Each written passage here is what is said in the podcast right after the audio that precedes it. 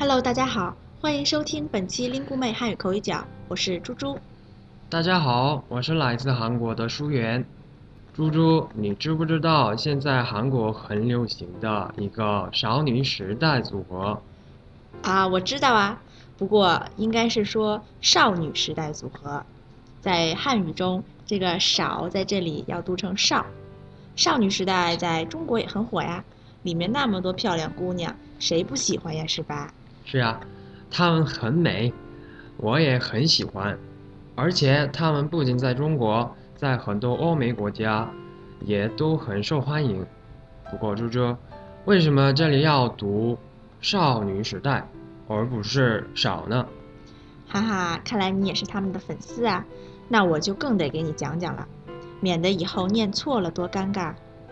这里的这个少字是一个多音字，有两个发音，少和少。那两个发音有什么不同点呢？哎，别着急呀，我慢慢说，先说少吧。少表示数量不大，作为形容词来用，比如我今天午饭吃的很少，少是多的反义词。我知道，我们国家不少人都在学汉语，这里的不少就是很多的意思。没错，哎，不错啊，舒媛，你说的这个是两个否定表示肯定的用法。哈哈，我知道的不少吧。哎呦，这么快就骄傲了。那你知道少还有别的用法吗？啊，还是你知道的多，猪猪，你来说吧。好。这个少字还可以当作动词来用，表示短缺或缺少。